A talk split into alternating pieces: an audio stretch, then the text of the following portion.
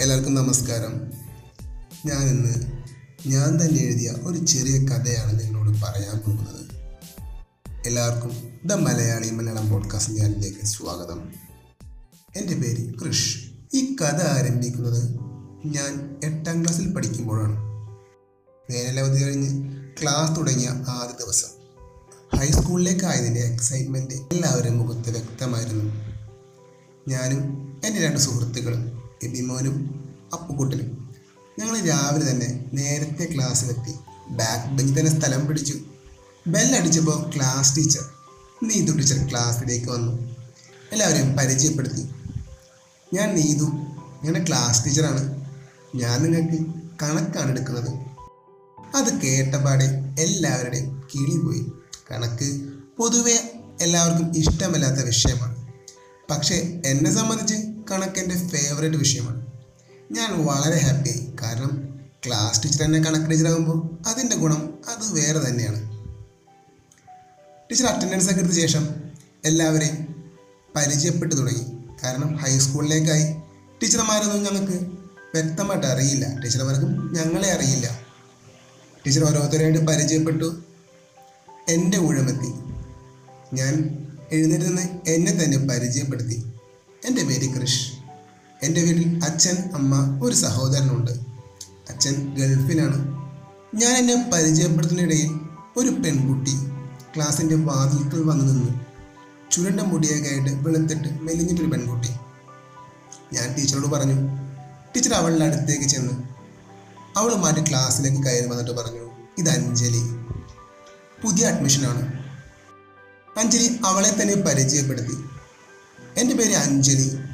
ഞാൻ കണ്ണൂരിൽ നിന്നാണ് വരുന്നത്. അച്ഛൻ ഗവൺമെന്റ് എംപ്ലോയി ആണ്. അച്ഛനെ എറണാകുളത്തേക്ക് ട്രാൻസ്ഫർ കിട്ടിയപ്പോഴാണ് ഞങ്ങൾ ഇങ്ങോട്ട് വന്നത്. ഈ സ്കൂളിന്റെ അടുത്ത് തന്നെ ഒരു വാടക വീട്ടിലാണ് ഞങ്ങളുടെ താമസം. വീട്ടിൽ അച്ഛനമ്മ ഒരു സഹോദരനുണ്ട്. ചേട്ടൻ നാട്ടിൽ തന്നെ പ്ലസ് ടുവിന് പഠിക്കുന്നു. അവൾ അത് പറഞ്ഞ് നേരെ ഗേൾസ് സൈഡിലെ ബാക്ക് ബെഞ്ചിൽ പോയിരുന്നു. അവൾ അവിടെ ചെന്നിരുന്നപ്പോൾ അവൾ എന്നെ നോക്കി ചിരിച്ചു. ഞാനും അവളെ നോക്കി ചിരിച്ചു. ഇന്റർവെൽ ആയപ്പോൾ ഞാൻ എഴുന്നേറ്റ് അവളുടെ അടുത്ത് നിന്നു അവളെ പരിചയപ്പെട്ടു. അന്നേരം പരിചയപ്പെടുമ്പോൾ ഒട്ടും പ്രതീക്ഷിച്ചിരുന്നില്ല ആ സൗഹൃദം വളർന്നു വലുതാകുമെന്ന്. സ്ഥിരം പിന്നെ ഇന്റർവെല്ലിനൊക്കെ ഞങ്ങൾ സംസാരിക്കുമായിരുന്നു. എന്റെ രണ്ട് കൂട്ടുകാർ അപ്പുക്കുട്ടൻ അഭിമോനും അവളായിട്ട് കമ്പനിയായി അങ്ങനെ ഞങ്ങൾ നാല് പേരുള്ള ചെറിയൊരു ഗ്യാങ്ങായിട്ട് തന്നെ സ്ഥിരം ഇന്റർവെല്ലിന് വർത്താനം തന്നെയായിരുന്നു. ക്ലാസ് ടൈമിലും പലപ്പോഴും ടീച്ചർമാർ ഞങ്ങളെ സംസാരിച്ചതിന് പൊക്കാറുണ്ട്. കാരണം ഞങ്ങൾ ബാക്ക് ബെഞ്ചിലാണ് അവളും ബാക്ക് ബെഞ്ചിലാണ് അപ്പോൾ സംസാരം ഇത്തിരി എളുപ്പമാണല്ലോ. വൈകുന്നേരങ്ങളിൽ ക്ലാസ് വിട്ട് ഞങ്ങൾ അരമണിക്കൂർ സ്കൂളിൽ കളിക്കാൻ നിൽക്കാറുണ്ട് പലപ്പോഴും അവൾ ഞങ്ങളോടൊപ്പം കൂടാറുണ്ട്. എല്ലാം കഴിഞ്ഞ് വീട്ടിലേക്ക് പോകുമ്പോൾ അവൾ ഞങ്ങളോടൊപ്പമാണ് വരാറ്. ഞങ്ങൾ അവളുടെ വീട് വരെ സൈക്കിൾ തള്ളി സംസാരിച്ചിട്ടൊക്കെയാണ് പോകാറ്. അവളെ വീട്ടിലാക്കിയിട്ടാണ് ഞങ്ങൾ സ്ഥിരം വീട്ടിലേക്ക് പോകാറ്. അതുകൊണ്ട് തന്നെ അവളുടെ വീട്ടുകാർ അച്ഛനും അമ്മയായിട്ട് ഞങ്ങൾ വളരെ നല്ല കമ്പനിയായിരുന്നു അവധി ദിവസങ്ങളിൽ സൈക്കിൾ എടുത്ത് കറങ്ങാൻ പോക്ക് ഞങ്ങളുടെ പതിവായിരുന്നു. പലപ്പോഴും അവൾ ഞങ്ങളോടൊപ്പം കൂടാറുണ്ട്. അവളുള്ള ദിവസങ്ങളിൽ ഞങ്ങൾ അധികം ദൂരം ഒന്നും പോകാറില്ല അല്ലാത്ത ദിവസങ്ങളിൽ ഞങ്ങളുടെ അമ്പത് കിലോമീറ്ററൊക്കെ സൈക്കിളിൽ ഒട്ടി കറങ്ങാറുണ്ട്. അങ്ങനെ സൗഹൃദം നല്ല രീതിയിൽ പോയിക്കൊണ്ടിരിക്കുമ്പോൾ എപ്പോഴും എനിക്ക് അവളോട് ചെറിയ പ്രണയം തോന്നി. അവൾ ക്ലാസ്സിൽ വരാത്ത ദിവസങ്ങളിലൊക്കെ എനിക്ക് അവളെ വല്ലാണ്ട് മിസ് ചെയ്തു തുടങ്ങി. അത് മനസ്സിലാക്കി എന്റെ സുഹൃത്തുക്കൾ കാര്യം പിടികിട്ടി. അവരെന്നോട് ചോദിച്ചു എടാ എന്താ സംഭവം എന്ന് ചോദിച്ചു. ഞാൻ അവരോട് ഉള്ള കാര്യം തുറന്നു പറഞ്ഞപ്പോൾ കൂട്ടുകാരന്മാരല്ലേ പറയണ്ടാലോ ഫുൾ സപ്പോർട്ട് അവന്മാർ നിർബന്ധിച്ചു എടാ നീ പോയി പറയാട്ടോ സമയം കളയണ്ടെന്നൊക്കെ പറഞ്ഞു. പക്ഷേ എനിക്ക് ഈ സൗഹൃദം ഇല്ലാതായി പോകുമ്പോൾ എന്നൊരു ചെറിയ ഭയം ഉണ്ടായിരുന്നു അതുകൊണ്ട് ഞാനതൊന്നും തുറന്നു പറയാൻ നിന്നില്ല. അങ്ങനെ എട്ടാം ക്ലാസ്സിലെ കൊല്ലപ്പരീക്ഷയായി. ഒരു കൊല്ലം കടന്നുപോയത് അറിഞ്ഞതേയില്ല. ഫ്രണ്ട്സിന്റെ നിർബന്ധം കാരണം ഞാൻ പറയാൻ തന്നെ തീരുമാനിച്ചു. അവസാന പരീക്ഷ കഴിഞ്ഞ് വീട്ടിലേക്ക് പോകുന്ന നേരം അവന്മാർ രണ്ടൊരു മുങ്ങി ഞാനും അവളും മാത്രം. അവളുടെ വീട്ടിലേക്ക് നടന്നുകൊണ്ടിരിക്കുമ്പോൾ ഞാൻ ഞാൻ അവളോട് കാര്യം പറഞ്ഞു. അവളൊന്നും പറഞ്ഞില്ല. എന്റെ ഒപ്പം മിണ്ടാതെ വീട് വരെ നടന്നു. വീടെത്തിയപ്പോൾ വീട്ടിലേക്ക് കയറിപ്പോയി. ഒന്ന് തിരിഞ്ഞുകൂടി നോക്കിയില്ല. ഞാൻ ഒന്നും മിണ്ടാതെ എന്റെ വീട്ടിലേക്കും പോയി. അന്ന് എനിക്ക് ഉറങ്ങാനേ സാധിച്ചില്ല. രണ്ട് ദിവസം എങ്ങനെയൊക്കെ കടന്നുപോയി. രണ്ട് മാസം വെക്കേഷനാണ് അവളാണെങ്കിൽ മറുപടി ഒന്നും പറഞ്ഞില്ല ഞാൻ സൈക്കിളെടുത്ത് അവളുടെ വീട്ടിന്റെ അങ്ങോട്ട് ഇറങ്ങി. അവളുടെ ഗേറ്റ് പൂട്ടിയിരിക്കുന്നു. വെക്കേഷനല്ലേ അവർ നാട്ടിൽ പോയിട്ടുണ്ടാവും? എങ്ങനെയൊക്കെ ഒരു രണ്ട് മാസം കടന്നുപോയി? ഒമ്പതാം ക്ലാസ്സിലായി. ഒമ്പതാം ക്ലാസ്സിലെ ആദ്യ ദിവസം ഞാൻ കുറച്ച് എക്സൈറ്റഡും ആയിരുന്നു. അവളെ കാണണം മറുപടി കിട്ടണം. ഒരുപാട് കാര്യങ്ങൾ പറയാനുണ്ട് എന്നൊക്കെ വിചാരിച്ച് ക്ലാസ്സിലെത്തി. എല്ലാവരും വന്നു ക്ലാസ്സിൽ പുതിയ പിള്ളേരും വന്നു. പക്ഷേ അവൾ മാത്രം വന്നില്ല. ടീച്ചർ വന്ന് അറ്റൻഡൻസ് എടുത്തപ്പോൾ അവളുടെ പേര് അറ്റൻഡൻസ് ബുക്കിൽ ഉണ്ടായിരുന്നില്ല. അപ്പോൾ ഞങ്ങൾ വിചാരിച്ചു അവൾ ക്ലാസ് മാറിയിട്ടുണ്ടാവും. ഞങ്ങൾ ഇന്റർവൽ ടൈമിന് മറ്റ് ഡിവിഷനിലെല്ലാം പോയി അന്വേഷിച്ചു. പക്ഷെ അവൾ അവിടെയും ഉണ്ടായിരുന്നില്ല. ഞാൻ ഞങ്ങളുടെ എട്ടാം ക്ലാസ്സിലെ ക്ലാസ് ടീച്ചറായ നീതു ടീച്ചറെ പോയി കണ്ടു. ടീച്ചർ അഞ്ജലി ആ കുട്ടി ആ കുട്ടി ടി സി വാങ്ങിപ്പോയല്ലോ. ആ കുട്ടിയുടെ അച്ഛന് നാട്ടിലേക്ക് ട്രാൻസ്ഫറായി ഇത് കേട്ടപാടെ എന്റെ ഒരു അവസ്ഥ അത് പറയണ്ടല്ലോ. ആദ്യമായിട്ട് ഒരാളോട് ഇഷ്ടം തുറന്നു പറഞ്ഞിട്ട് മറുപടിയും കിട്ടിയില്ല ഒന്നും കിട്ടിയില്ല. ഇതിലുപരി എന്റെ ഒരു സുഹൃത്തിനെ നഷ്ടപ്പെട്ടല്ലോ എന്നൊരു വിഷമവും.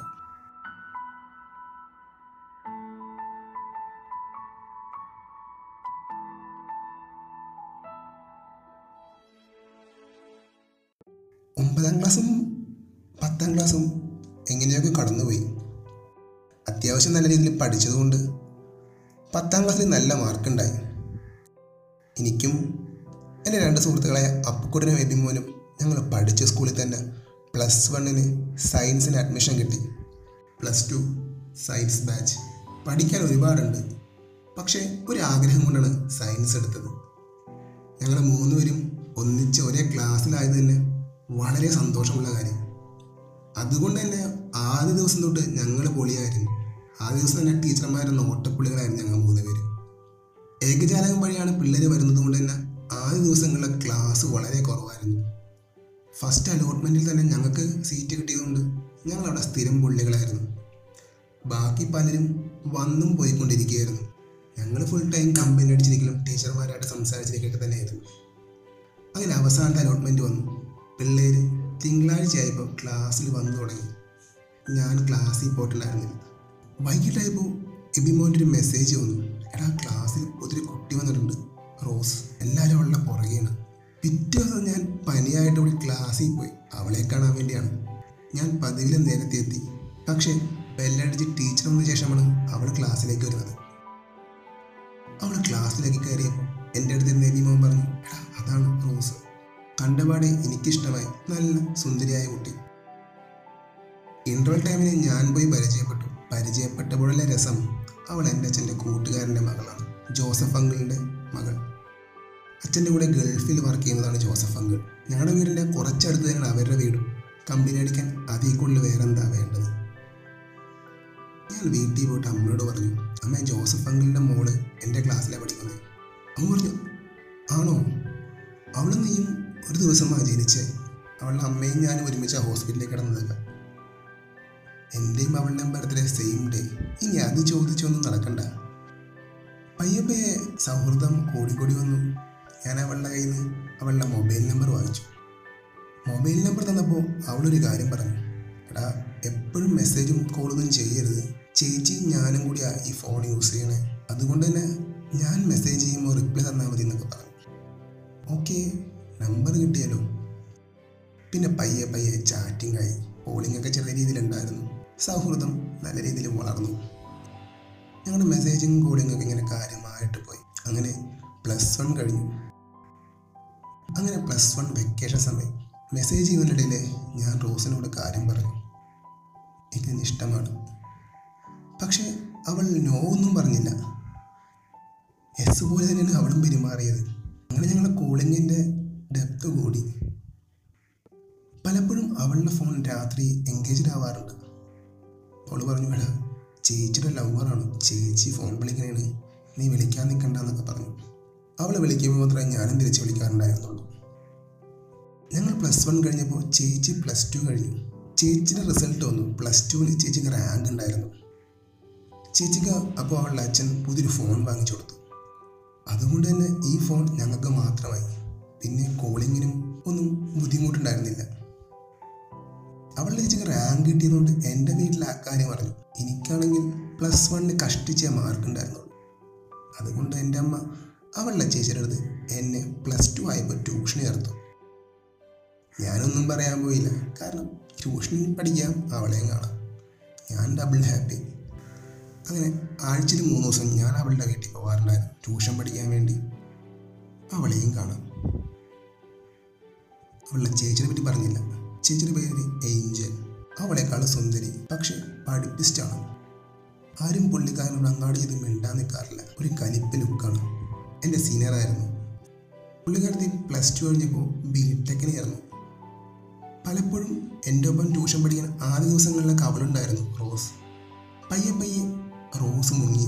അവൾ പഠിക്കുന്ന കാര്യത്തിൽ അവൾ തീരെ മടിച്ചാണ്. അതുകൊണ്ട് എന്റെ ട്യൂഷൻ പഠനം ഞാനും അവളുടെ ചേച്ചി ഏഞ്ചിലും മാത്രമായി. ഞങ്ങളുടെ കോളിങ്ങിനൊരു കുറവുണ്ടായിരുന്നില്ല. അങ്ങനെ ഞാൻ കാലങ്ങളാണ് പ്രതീക്ഷിച്ച ആ ദിവസം എത്തി. എന്റെ ബർത്ത്ഡേ സത്യത്തിൽ എന്റെ ബർത്ത്ഡേക്ക് അല്ല ഞാൻ എക്സൈറ്റഡ് ആയത്. അന്ന് അവളുടെ കൂടെ ബർത്ത്ഡേ ആയിരുന്നു. അമ്മ പറഞ്ഞൊരു ഓർമ്മയുണ്ട്. ഞാനും അവളും ഒരേ ദിവസമാണ് ജനിച്ചത്. എന്റെ ബർത്ത്ഡേ ആയിട്ട് കാലത്തിന് അമ്പലത്തിൽ പോയി. അന്നൊരു ഞായറാഴ്ചയായിരുന്നു. അമ്പലത്തിൽ പോയിട്ട് ഞാൻ അവൾ അവളുടെ വീട്ടിലേക്ക് കയറി. ഞാൻ അവൾക്കൊരു ഡയറി മിൽക്ക് വാങ്ങിച്ചിട്ടുണ്ടായിരുന്നു. അപ്പം ഞാൻ ചെന്നപ്പോൾ അവൾ പള്ളിയിൽ പോകാൻ നിൽക്കുന്നു. അവളോട് ഞാൻ എന്റെ ബർത്ത്ഡേ വിഷസ് പറഞ്ഞു. സർപ്രൈസ് ആവുന്ന ഞാൻ പ്രതീക്ഷിച്ചു. അവൾ പറഞ്ഞു ഇന്ന് എന്റെ ബർത്ത്ഡേ അല്ല ഇന്ന് എന്റെ ചേച്ചിയുടെ ബർത്ത്ഡേ ആണ്. അവൾ പറഞ്ഞോട്ടെ ഞാൻ പള്ളിയിലോട്ട് പോവാണ്. ചേച്ചി അകത്തുണ്ട്. നീ വിശ്വസ ചേച്ചിയോട് പറഞ്ഞേക്കെന്ന് പറഞ്ഞിട്ട് അവൾ പള്ളിയിൽ പോയി. ഞാൻ അകത്ത് ചേച്ചിനെ കണ്ടു. അവ വാങ്ങിച്ച ഡയറി മിൽക്ക് ഞാൻ ചേച്ചി കൊടുത്തിട്ട് ചേച്ചിനോട് എന്റെ വിശ്വസ് പറഞ്ഞു. ചേച്ചി തിരിച്ചും എന്നെ വിഷ് ചെയ്തു.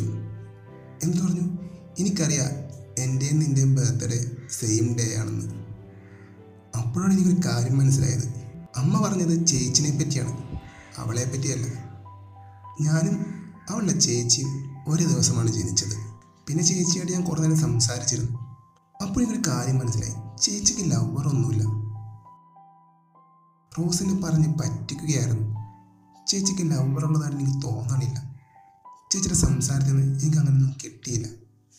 റോസിനെ തേക്കുകയാണെന്ന് എനിക്ക് നല്ല സംശയം തോന്നി തുടങ്ങി രാത്രികാലങ്ങളിൽ ഇടയ്ക്കിടയ്ക്ക് അവളുടെ ഫോൺ പിന്നെയും പിന്നെയും എൻഗേജ് ആയി തുടങ്ങി. അപ്പം എന്റെ സംശയം നല്ല രീതിയിൽ വർദ്ധിച്ചു. അവൾ എന്നെ തേക്കാണെന്ന് എനിക്ക് വ്യക്തമായി. അത് അവളോട് ചോദിക്കാനൊന്നും ഞാൻ പോയില്ല. പക്ഷേ എന്റെ സംശയം കൂടി വന്നു. ചേച്ചി പുതിയ ഫോൺ എടുത്തപ്പോൾ ഫോണിന്റെ മെയിൽ ഐ ഡി ഞാൻ മാറ്റി കൊടുത്തിട്ടുണ്ടായിരുന്നു പഴയ ഫോണിൽ ചേച്ചിയുടെ മെയിൽ ഐ ഡി ആയതുകൊണ്ട് ഇവക്ക് പുതിയ മെയിൽ ഐ ഡി ഞാനാണ് ക്രിയേറ്റ് ചെയ്ത് കൊടുത്തത്. അവൾക്ക് ഫോണിന്റെ എ ബി സി ഡി അറിയില്ല. ജിമെയിലിന്റെ ഒരു ഹാങ് ഔട്ട് ഒരു ആപ്ലിക്കേഷൻ ഉണ്ട്. ഞങ്ങളന്ന് ഹാങ് ഔട്ട് വഴിയാണ് ചാറ്റ് ചെയ്തിരുന്നത്. വാട്സപ്പ് ഒക്കെ അന്ന് ആയി വരുന്നേ ഉണ്ടായിരുന്നുള്ളൂ. ഞാൻ സംശയം കൂടി വന്നപ്പോൾ അവളുടെ ഫോണിലെ മെയിൽ ഐ ഡി എന്റെ ഫോണിൽ ആക്സസ് ചെയ്തു. തേപ്പ് എങ്ങനെയാണ് വരുന്നതെന്ന് എനിക്ക് വ്യക്തമായി. അവളുടെ ചാറ്റ് ലിസ്റ്റിൽ ഞാൻ മാത്രമല്ല അതുപോലെ വേറൊരുത്തനും കൂടിയുണ്ട്. എന്നോട് എങ്ങനെയാണോ പെരുമാറുന്നത് അതുപോലെ തന്നെയാണ് അവനോടും അവൾ പെരുമാറിയിരുന്നത്. പ്ലസ് ടു ഫൈനൽ എക്സാം അടുക്കാറായതുകൊണ്ട് ഞാൻ അതിനെപ്പറ്റി ഒന്നും ചോദിക്കാനൊന്നും പോയില്ല.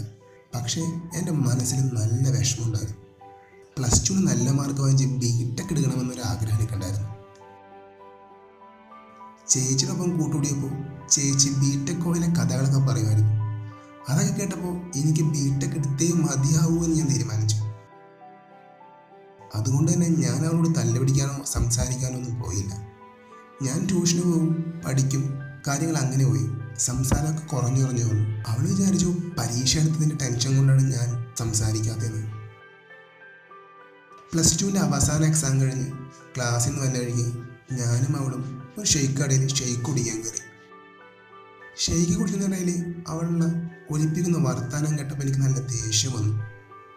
ഞാൻ എന്റെ ഫോൺ എടുത്തിട്ട് അവളുടെ ചാറ്റ് ഹിസ്റ്ററി അങ്ങോട്ട് കാട്ടിക്കൊടുത്തു ആ നിമിഷത്തിൽ അവളുടെ ഫേസിലെ എക്സ്പ്രഷൻ ഒന്ന് കാണണമായിരുന്നു.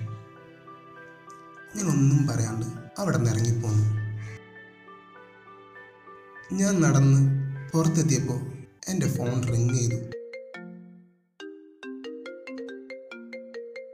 ഹലോ ഹലോ എടാ ഞാൻ അഞ്ജലിയാണ്. നിന്റെ കൂടെ എയ്ത്തിൽ പഠിച്ച അഞ്ജലി.